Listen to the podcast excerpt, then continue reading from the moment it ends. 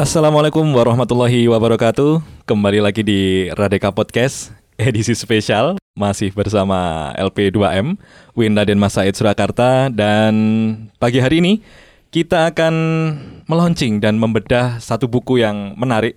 Setidaknya dari covernya dulu. Covernya ini ada ibu-ibu berjilbab beli pentol. Tapi judul bukunya Metodologi Penelitian Keagamaan Interdisipliner, Kajian Sosial Masyarakat dan Pesantren. Buku ini diterbitkan oleh LP2M UIN Raden Masa Ed Surakarta dan pagi hari ini akan kita obrolkan, akan kita diskusikan bersama dua narasumber sudah hadir di studio kita ada Mas Zainal Anwar, Kapus Litbit LP2M. Selamat pagi Mas Zainal. Iya, selamat pagi Mas Zaki. Kembali lagi di Radika ya. Iya. Kayaknya dulu sudah sering Sudah. ke sini. Sering ke sini Sering juga. ke sini ya. Sudah mulai hafal ini Sudah mulai apa? ada juga pagi hari ini luar biasa spesial ada Pak Damar Sri Prakoso. Selamat pagi Pak Damar. Selamat pagi Pak Zaki, Pak Zainal, Iya, sehat semua. Damar. Sehat, alhamdulillah nggih. Eh, Pak Damar ini saya menyebutnya redaktur Solo Pos gitu Pak ya. Boleh? Redaktur Solo Iya. Pos ya.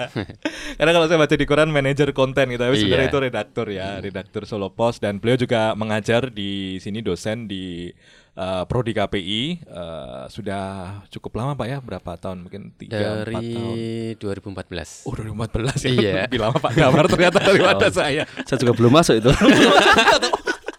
Itu senior berarti Ya ada Pak Damar yang sudah dari sejak 2014 eh, mengajar di KPI Beliau juga redaktur Solo Pos Nah hari ini kita akan membincang buku eh, tentang pesantren ini Nanti kalau sama Pak Damar perspektif media kira-kira begitu ya Pak Iya. Nah sebelum ini apa namanya ngobrol lebih lanjut mungkin kita perlu eh, tanya dulu ya ke yang menerbitkan ini ada LV2M ini.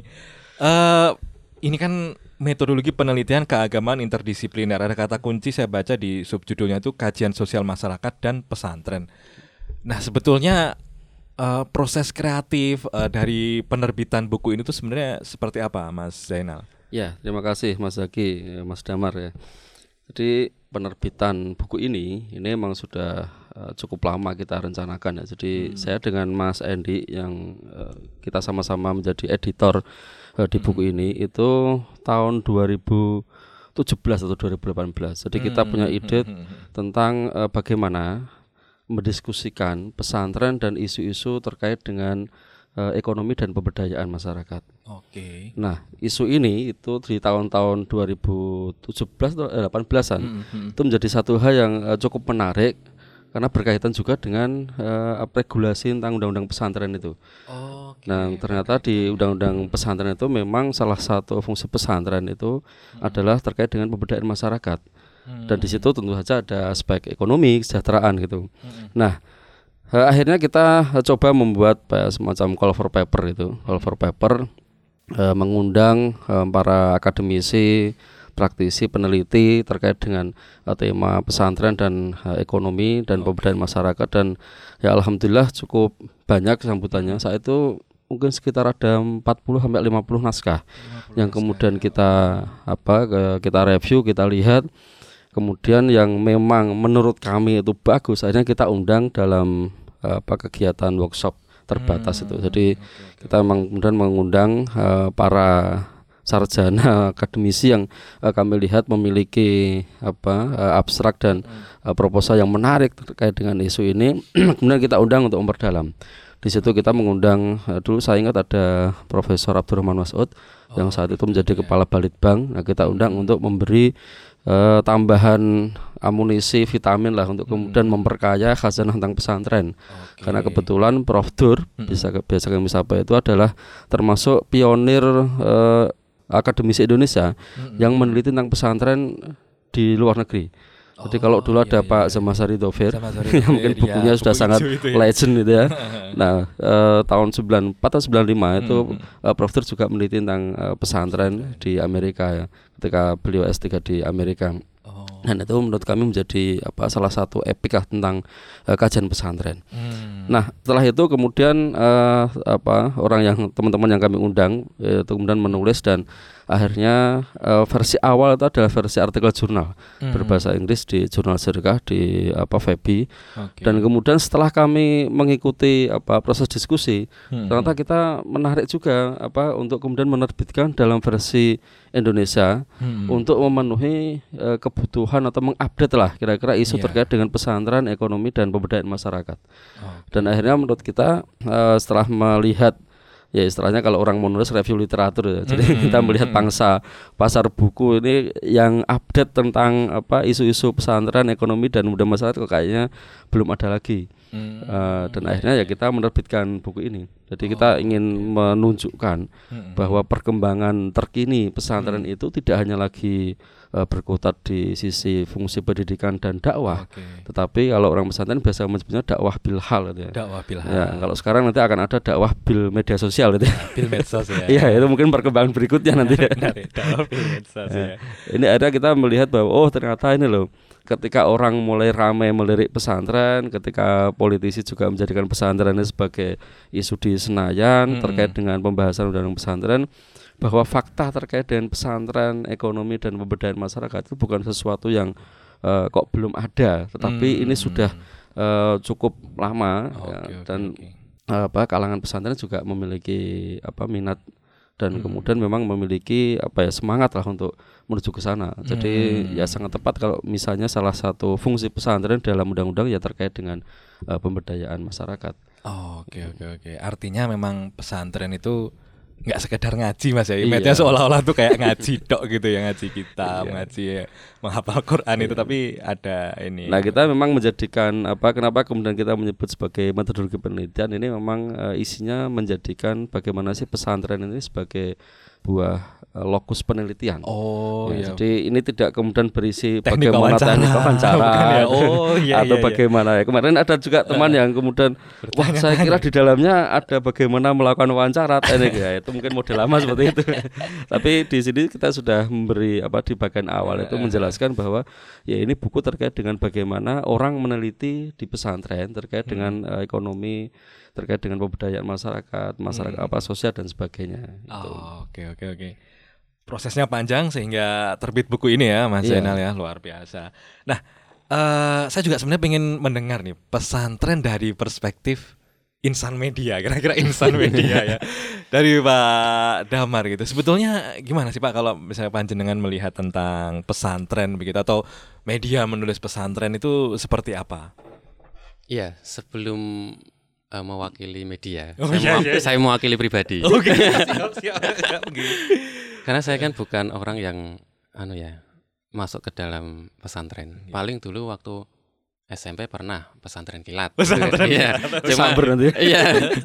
Cuma pemahaman itu yang kemudian melekat di saya Mm-mm. bahwa kegiatan pesantren tuh ya seperti ini kajian ilmu agama kemudian memperdalam eh, agama yang kita anut itu bacaan-bacaan kemudian itu di drill terus selama oh iya. berapa hari kan bahkan sampai nginep juga Mm-mm. nah kemudian dalam perkembangannya juga eh ketika saya berinteraksi dengan teman-teman itu ada yang eh, curhat Mm. Eh, saya nanti kalau tidak lulus atau tidak nunggak istilahnya, Ah, nunggak iya. berapa kali gitu, gitu. Aku rep dilebokke pondok karo ibuku gitu. Oh, Nah, iya, iya, Sini kemudian timbul perspektif baru bahwa Mm. pesantren itu juga menjadi tempat untuk mendidik Anak-anak anak-anak nakal, atau ya. anak nakal dalam tanda kutip Iya agar akhlaknya menjadi baik. Oh, iya, iya, iya, iya, iya. Nah, dua itu yang kemudian mempengaruhi pola pikir saya Iya. eh, kemudian memandang pondok pesantren itu memang ya tempat untuk selain mengkaji agama Iya, juga untuk eh, memperbaiki iya, anak-anak sejak dini itu lebih baik. Tapi kalaupun terlambat itu juga tidak masalah karena kadang orang kan eh, tobatnya belakangan itu Oh, kan iya. dan masih ada jalan di situ dan pondok pesantren membuka jalan di situ. Mm. Ketika saya kerja di media, tentu banyak sekali eh, saya membaca berita-berita yang berkaitan dengan pondok pesantren, Iya, baik buruknya. iya. Tapi kalau kita melihat dari perspektif bad news is good news, Iya, iya. banyak sekali pemberitaan tentang pondok pesantren, eh bukan pondok pesantren, tapi Lembaga orang. Oh, orang. ah lebih ke orangnya. Entah dia posisinya strategis di pondok pesantren atau mungkin santri di pondok tersebut Iya. yang itu eh, perilakunya mungkin tidak sesuai dengan yang seharusnya di pondok pesantren. Hmm. Kemudian menjadi bahan berita. Itu rasanya memang menarik. Gitu ya, nggih, Iya, nggih, iya. jujur menarik karena Nggih. itu paradok banget ya. Pondok pesantren yang dalam perspektif saya sebagai orang awam Iya. itu tempat untuk kajian ilmu agama, memperbaiki akhlak umat manusia, Hmm. tapi perilaku di dalamnya ternyata ada penyimpangan-penyimpangan. Oh, iya, iya. Tapi ini hanya sebagian kecil saja. Sebagian Dan kecil. kebetulan itu ketika muncul dan diberitakan itu tidak hanya menarik perhatian media, tapi orang lain pun juga akan menaruh perhatian lebih di situ. Oh, Oke, oke. Nah, yang dikhawatirkan adalah ketika orang-orang yang berpikiran pendek dalam artian kemudian mengeneralisasi pondok pesantren itu menghasilkan orang-orang yang seperti itu. Hmm, hmm.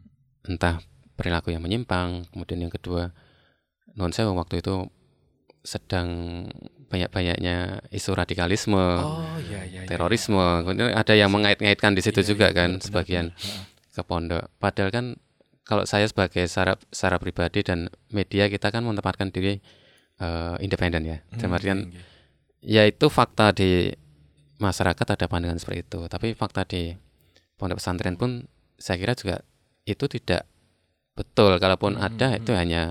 Oknum gitu aja. Oknum Dan lah itu ya. tidak Oknum. tidak kemudian menjadikan nilai setitik tadi kemudian rusak susu belangang ya. Nggih. Nah, kalau dari pandangan media seperti itu sementara ini. Hmm, oke oke oke. Terima kasih Pak Damar. Ya memang ini ya. Ya tadi apa? Berita yang buruk itu ya ya Berita yang mau- baik eh, ya. berita yang baik itu berita yang banyak membacanya gitu kan. Iya. Ya mau nggak mau ya, ya ya itu bisa disebut rumus jurnalisme nggak sih sebenarnya? Bukan Rumus- rumus, rumus ada gium itu lah ya. ya. Iya, boleh. Tapi itu orde lama. Orde lama. Iya. iya, iya. Kalau orde baru beda. Karena good news itu juga Ya news gitu ya. News. news juga gitu. jadi perspektif lama itu kan kalau kita balik lagi ke sejarah anu ya media ada eh, jurnalisme kuning. Nah, jurnalisme kuning ya ya ya. pada waktu itu kayak perang apa ya? Perang untuk memberitakan hal-hal buruk gitu. Mm, mm, Ya gosip ya mm, mm. bahkan tindakan tidak bermoral dan Iya, sebagainya iya. itu itu lebih banyak diangkat untuk konsumsi berita dan masyarakat suka. Mm, dan itu memang terbawa sampai sekarang cuma banyak media yang kemudian sadar diri bahwa ini nggak bagus lama-lama kalau itu dipelihara. Mm, karena eh, masih banyak hal-hal baik yang itu bisa menjadi berita yang baik juga. Mm, karena ada- iya, ada istilahnya apa ya?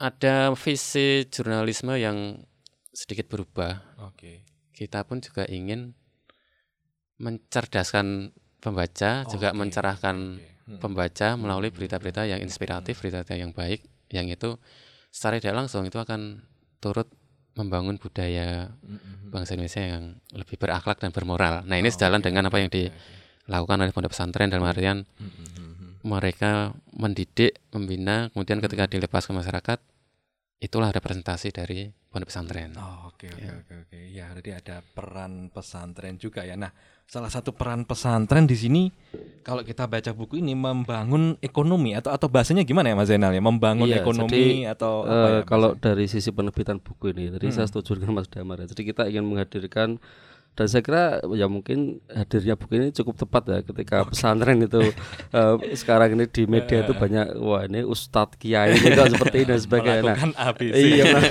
A B C D sampai Z ya. nah, buku ini kan eh, mencoba untuk kemudian menunjukkan bahwa eh, pesantren itu tidak eh, sepenuhnya hanya eh, apa dari sisi agama, tapi juga ada praktek ekonomi. Oke, Bahkan eh, kita juga ada satu tulisan yang eh, apa? Industri film. eh, Industri salah. film. Nah, ini ada satu tulisan ya. Jadi industri kreatif perfilman di pesantren Tebuyereng. Oh, Nah, ini kan menunjukkan bahwa ya pesantren itu bisa mem- apa dengan SDM-nya itu punya potensi untuk melakukan banyak hal positif yang Iya. eh, mungkin itu juga eh, diperlukan eh, apa ketika mereka nanti lulus.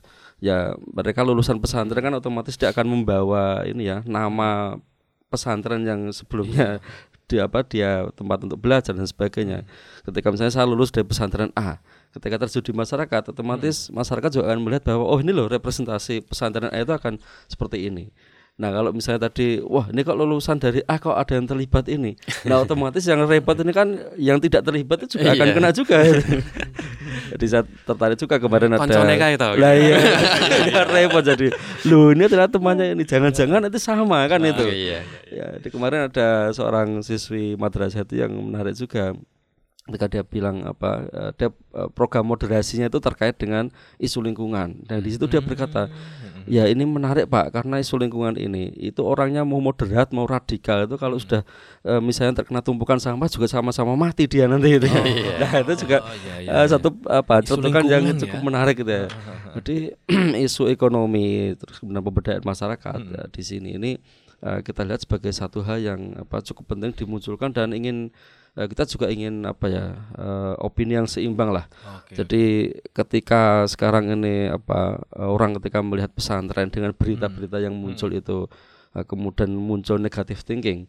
Nah, ini kan kita khawatir bahwa kemudian terjadi tadi generalisasi persepsi yang kemudian eh, justru merugikan masyarakat sendiri. Hmm. Karena pesantren ini kan lembaga yang eh, sangat tua ya, mungkin lebih tua dari Indonesia ya. Oh, Eh, pesantren tua itu kan kalau nggak salah tahun 1500-an di daerah Iya. eh, Kebumen itu ya. Mm-mm. Nah, ini kan eh, lembaga pendidikan yang kemudian eh, cukup established. Bahkan dulu di zaman Orde Baru mungkin tidak banyak eh, apa ya peran atau kontribusi negara di situ, tapi pesantren sampai sekarang juga masih tetap eksis itu, malah eh, apa semakin berkembang. Mm-mm. Nah, hal ini eh, apa ini kan menjadi peradaban dan apa istilahnya ya warisan juga Mm-mm. bagi upaya untuk membangun apa kalau kita mau bicara soal bonus demografi Hmm. tahun-tahun mendatang.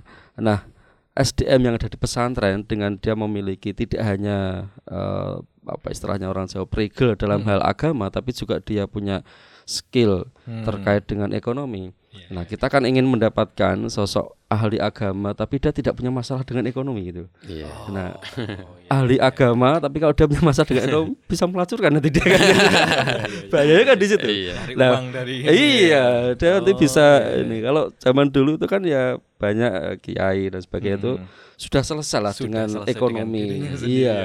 Sehingga ketika melakukan dakwah, Yes, mengajak orang dakwah itu gitu. memang murni dan kemudian tidak berharap wah saya habis ngisi nih. Gimana ini? Dengan oh nggak ada tanda tangan dan sebagainya Nah, pikiran-pikiran ini kan eh, menurut kita ya dengan menghadirkan buku ini kita ingin menunjukkan bahwa eh, ketika orang datang ke pesantren mengaji itu banyak alternatif. Jadi skill apa life skillnya itu bisa dari sisi ekonomi bikin film pun misalnya bisa. Iya, iya, bahkan sekarang ada beberapa pesantren yang eh, sudah mulai memiliki studio yang Hmm. yang bagus itu ya. Sehingga eh, skill terkait dengan masa depan itu kira-kira juga sudah mulai diantisipasi oleh pesantren itu sendiri gitu. Jadi ya ada spesifikasi lah. Misalnya pesantren A karena dia terletak di wilayah pegunungan misalnya eh, dia punya kekhasan terkait dengan ekonomi apa agro lah ya misalnya pertanian bisnis, sawah ya. Yes, iya, tapi kalau yang di perkotaan oh, dia juga nggak punya lahan iya. masa memaksakan diri untuk Bisnis, bikin bisnis di ya. agrobisnis ya. Nanti dia bisa bikin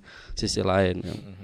Nah ini, ini yang apa yang apa ya menurut kita menarik untuk kemudian eh, dibahas dan dimunculkan di media juga Oh, oke, oke. bahwa tidak eh, apa sepenuhnya pesantren itu Hmm. ada kasus ini kemudian semua akan dianggap sama Oh, gitu. iya, iya, iya.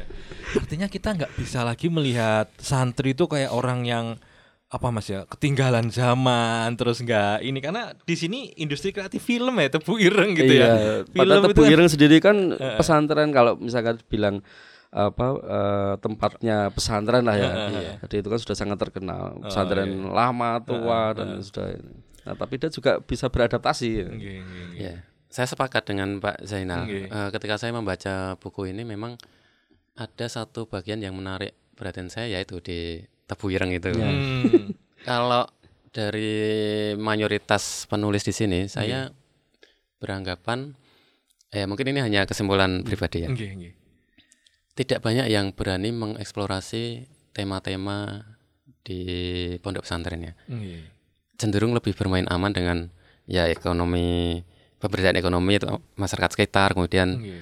eh, hanya lingkup kecil itu. Padahal Nggih. bisa banyak sekali tema-tema yang dalam tanda kutip agak nakal yang bisa Hmm, dikaji di situ.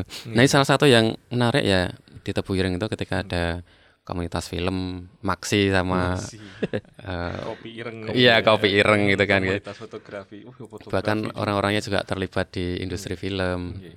Nah, ini bisa jadi satu prototipe buat pondok pesantren lain yang Hmm. mungkin masih ngeblank misalkan ya. Iya. Heeh. Saya mau men- mau menunjukkan ciri yang seperti apa kalau Hmm. kalau kita hanya istilahnya bikin agribisnis, bikin peternakan, kemudian BMT atau mungkin toko-toko yang memberdayakan warga, Nggih. itu hampir semua pesantren ada gitu. Nggih, betul, Nah, betul. saya kira ini juga jadi masukan yang bagus buat Iya. pondok pesantren mana pun yang membaca buku ini, mereka akan eh, terinspirasi. Oh, di sana sudah ada ini, di sana sudah ada ini. Hmm.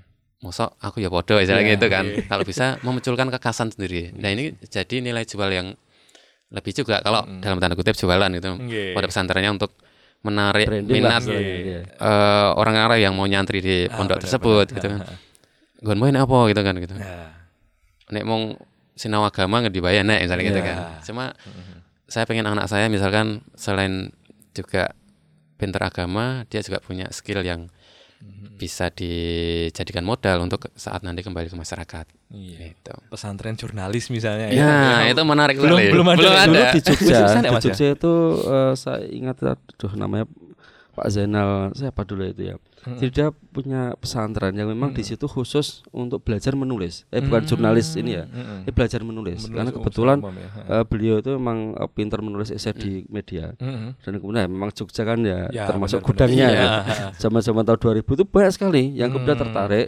Jadi selain belajar ya, belajar agama, Agama, ha. nanti ada sesi khusus terkait dengan bagaimana Menulis. menulis. ya? Hmm. tapi ini menulis ini menulis esai lah ya Esai menulis gitu, esai gitu dan ini cukup banyak juga. Sayangnya umurnya tidak panjang jadi Hmm. Iya, beliau meninggal masih Hmm, cukup muda sehingga tidak ada yang eh, melanjutkan. Tapi kalau misalnya Mas Zaki nanti mau bikin Iya, pesantren iya, bisa iya, dia. khusus gitu ya, Khusus khusus, menulis gitu ya. nah ini jadi persoalan juga. Mm-mm. selama ini kan pada pesantren kan terlalu menggantungkan diri pada figur. Sosok kiai, Kiai. Hmm. dan ketika kiai sudah tidak ada Nggih. program ber- terhenti ya Hmm, Nah, iya, ini iya, iya, ini yang perlu sih. jadi eh, masukan buat pondok pesantren untuk apa ya? Biar programnya berkesinambungan. Siapa pun pemimpinnya nanti, Iya, programnya program tetap tetap jalan. jalan, ya. Karena tidak hanya kita apa ya? Istilahnya hanya menggantungkan pada satu sosok saja. Iya. Betul. Eh, Pondok itu harus tetap hidup. Nggih, Dan harus apa pun. ada yang progresif gitu Pak ya, yang peka zaman lah ya mengikuti Ya. ini. Di Kuciah kan juga begitu Mas ya, kemarin Iya. ada pelatihan mendatangkan dari Solo begitu ya untuk mengajari santri santriwati sih kemarin itu. ya. Santriwati, iya. Santriwati santriwati untuk menulis dan bikin media yang bagus gitu. Nah, eh pesantren dan perkembangan teknologi sebenarnya juga kayaknya di capture di sini Mas ya. Yang Iya. Melangi itu bayar sudah pakai ini ya, sudah sudah cashless ya di, di Melangi itu ya. Iya, jadi Eh, memang ada apa eh, tadi kalau Mas Dama soal keunikan. Jadi kita memang mencoba eh, menghadirkan eh, pesantren-pesantren terkait dengan ekonomi pemberdayaan yang memang menurut kita eh, lumayan unik dan bisa menginspirasi. Ya. Jadi saya kira orang tanpa perlu datang ke Jombang, tanpa perlu datang ke Kendari, ke Melangi, Sleman, ke Madura. iya, iya. Nah, mereka sudah eh, bisa melihat dan kemudian mengamati oh ternyata yang eh, terjadi di sana sudah seperti ini ya. Oke. Nah, sehingga eh, ter apa selain inspirasi untuk membuat eh, lini bisnis, ini juga inspirasi untuk kemudian melakukan penelitian. Oh iya. Jadi kan akan bisa membandingkan. Oh ternyata kalau isu terkait ini sudah ada ya. Oh di Lombok itu seperti ini, di Cirebon, di Jombang, kemudian di banyak tempat sudah seperti ini. Nah ini yang kemudian eh, ada dua sisi tadi itu. Jadi soal inspirasi bisnis, inspirasi ekonomi, tapi juga eh, inspirasi untuk kemudian eh, melanjutkan penelitian terkait dengan eh, isu ini. Nah itu yang eh, apa juga eh, kemarin sempat kita harapkan ya. Jadi Yuk kita eh, meneliti, jadi menjadikan pesantren ini juga eh, karena sebagai akademisi ya menjadi lokus kajian yang tidak hanya kemudian mengeksploitasi sisi negatifnya, tapi juga eh, menunjukkan ada sisi positifnya gitu. Nah ini kita kan perlu juga kalau kita mau menulis tentang pesantren ya memang kalau pernah tinggal di pesantren menjadi lebih baik. Heeh. Tapi terkadang eh, justru orang barat ya atau Ya, orang luar, luar itu gitu ya. biasanya malah lebih mampu untuk melihat oh ini loh sisi menariknya kadang Iya, seperti itu juga ya ya. Nah ini kan kita sebetulnya eh, sedang ingin menunjukkan bahwa ya kita akademisi orang Indonesia itu juga eh, memiliki kepekaan Hmm, eh, terkait dengan isu-isu pesantren iya, iya. Eh, dan memang kita sedang ingin apa eh, apa ya mempublikasi buku terkait dengan pesantren dari berbagai sisi. Oh, Kemarin kita sempat akan merencanakan bahwa tahun depan itu Hmm. eh, karena 2024 itu tahun politik ya. Iya, Jadi kita menarik juga untuk nanti pesantren dan isu-isu politik itu. Oh, iya. Jadi mengupdate itu. Karena eh, cukup banyak lah update terkait dengan apa pesantren dan politik ini. Nah, itu yang apa sempat kita kepikiran. Jadi kita ingin eh, me- apa meneliti atau kemudian ingin menunjukkan bahwa pesantren itu memang satu khasanah yang luar biasa. Dan kalau kita apa eh, bukan kemudian kita anti orang asing ya, tapi Iya.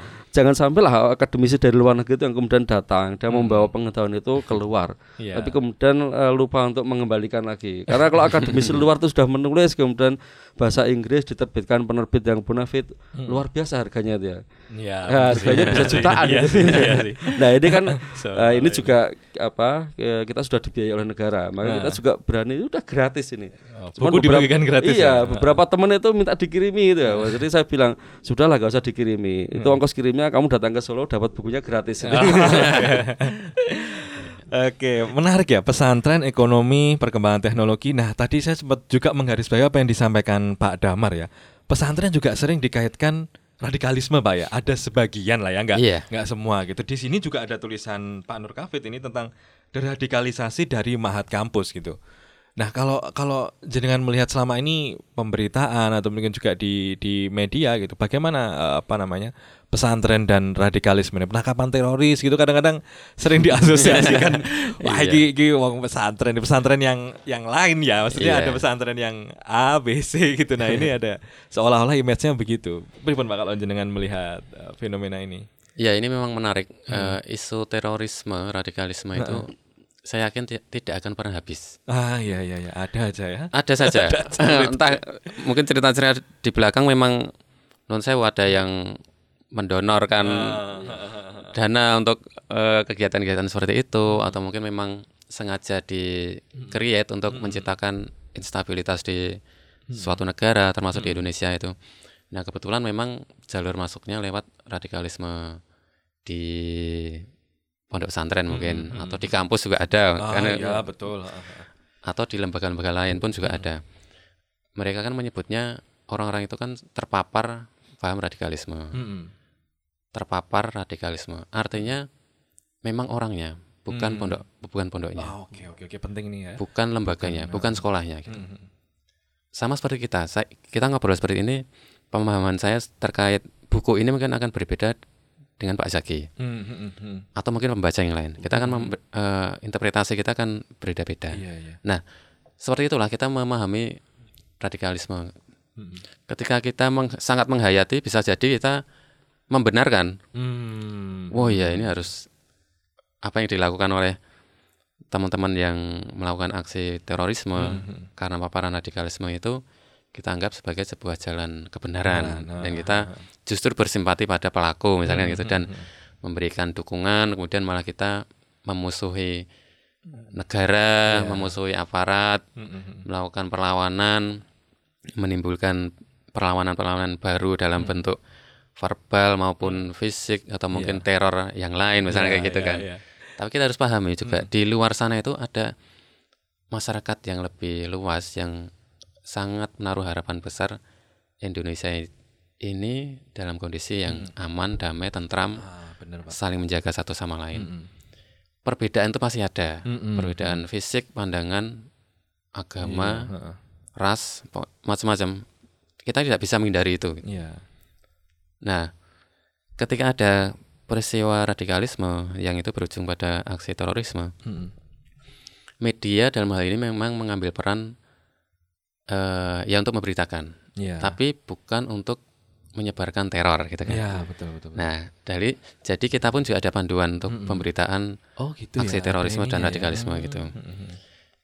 diberitakan sesuai fakta, tapi tidak sampai menimbulkan ketakutan pada yang pembacanya. Oh, gitu. Dan iya, kita ada muatan kampanye untuk melawan Hmm, radikalisme. radikalisme itu ya. ya, Hmm. dengan narasi-narasi yang sudah kita susun gitu. Hmm, hmm.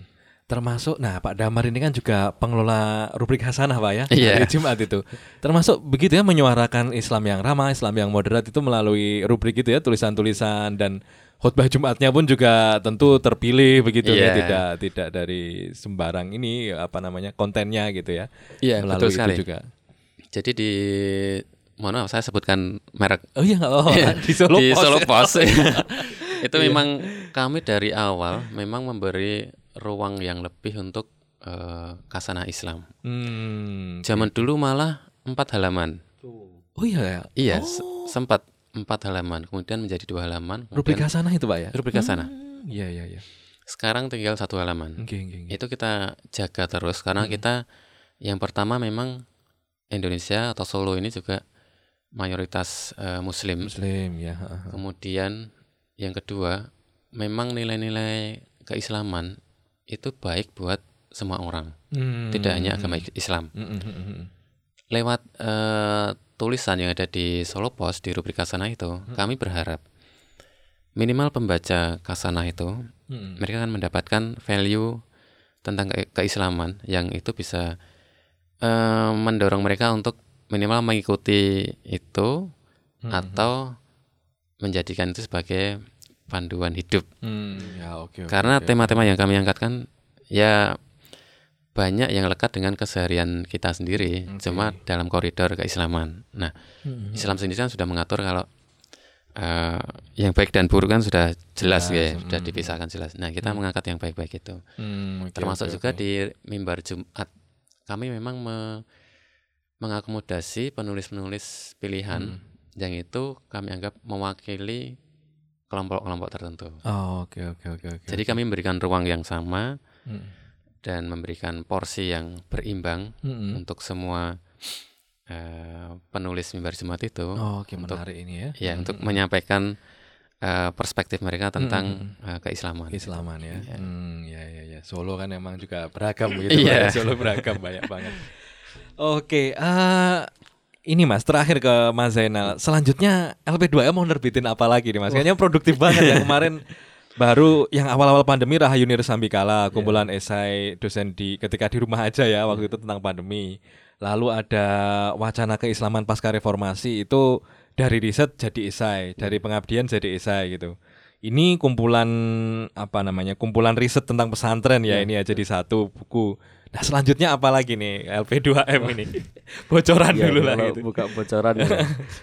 ya kita eh, masih ini apa eh, berusaha untuk menerbitkan buku terkait dengan eh, Pancasila dan moderasi beragama. Oh Itu iya yang, iya. apa, yang sedang sedang diproses dan eh, memang kita masih eh, apa ya menyelesaikan beberapa hal ya jadi naskahnya kelengkapan naskahnya kemudian bahan-bahannya sebenarnya sudah sudah ada tapi kita juga apa mungkin nanti ya mungkin di oh ini sudah akhir tahun ya Hmm, hmm, hmm. Eh, di paling tidak nanti ini menjadi PR apa secepatnya kita selesai. Hmm. Sebenarnya bahannya sudah ada tapi perlu untuk kita Oh, tata oke, ulang. oke, tapi oke, secara isu kita ingin memunculkan isu terkait dengan eh, Pancasila dan moderasi beragama Oh, yang yang yang sedang sedang itu kami ya? ya yang paling Oh, dekat. Oke oke oke.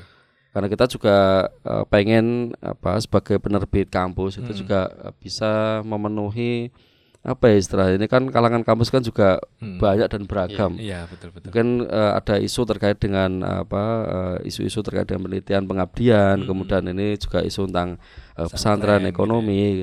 Kita juga membutuhkan eh, isu lain, misalnya soal moderasi Pancasila itu juga sudah apa sedang sedang kami proses untuk nanti bisa juga secepatnya diterbitkan. gitu.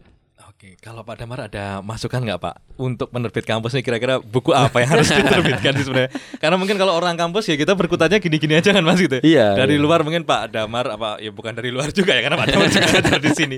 Maksudnya dari praktisi media yang terus Hmm. mengupdate isu-isu aktual gitu. Kira-kira apa sih yang harus penerbit kampusnya harus apa nih yang harus diterbitin gitu atau harus ngapain gitu? Kira-kira ada masukan nggak kalau Pak Damar?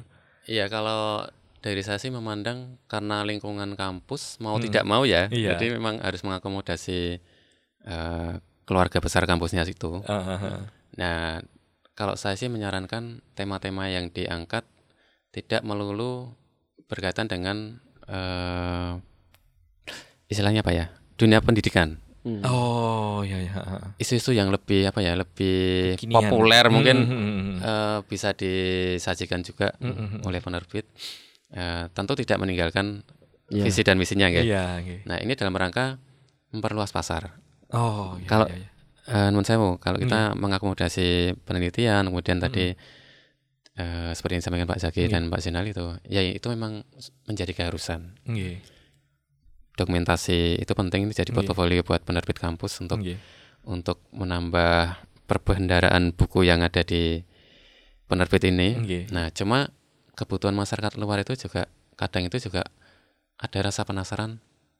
Ini kok nggak bikin ini, ini kok nggak bikin ini, kok nggak Oh, menyentuh Iya, iya, iya. ke sini atau ke sini.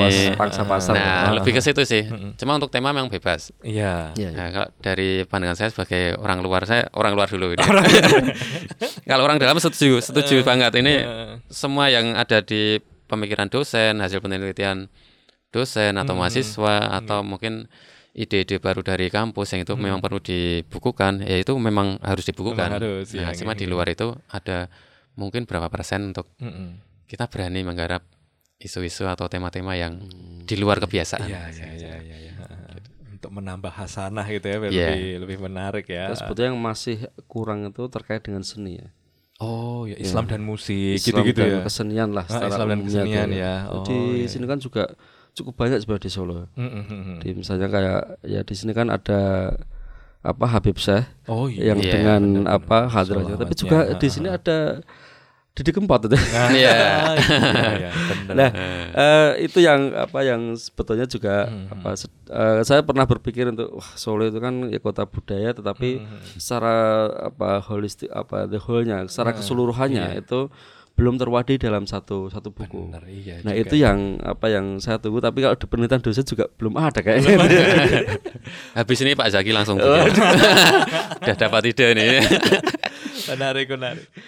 Oke, eh, para pendengar ADK tidak terasa ya sudah 30 menit tadi di sana sudah ada apa namanya yang ngasih peringatan gitu.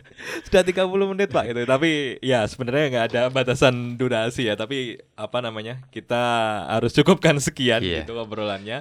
Terima kasih Mas Zainal sudah datang, sudah hadir di Radika. Terima kasih Pak Damar Iya, juga sudah berkenan hadir. Obrolan yang menarik. Semoga nanti ada podcast-podcast berikutnya kita ngobrol. Saya juga pengen ngobrol dengan Pak Damar misalkan perkembangan media hari Iya, ini ya. Kayaknya boleh, banyak banyak hal yang kayaknya perlu diupdate ya mahasiswa terutama ya anak KPI gitu katakanlah itu perlu update gitu Pak ya. eh, Iya. perkembangan hari ini apa gitu. Eh, saya kira itu. Terima kasih sudah mendengarkan podcast dari awal sampai akhir. Ketemu lagi di podcast berikutnya. Herul Kalam. Assalamualaikum warahmatullahi wabarakatuh. Waalaikumsalam.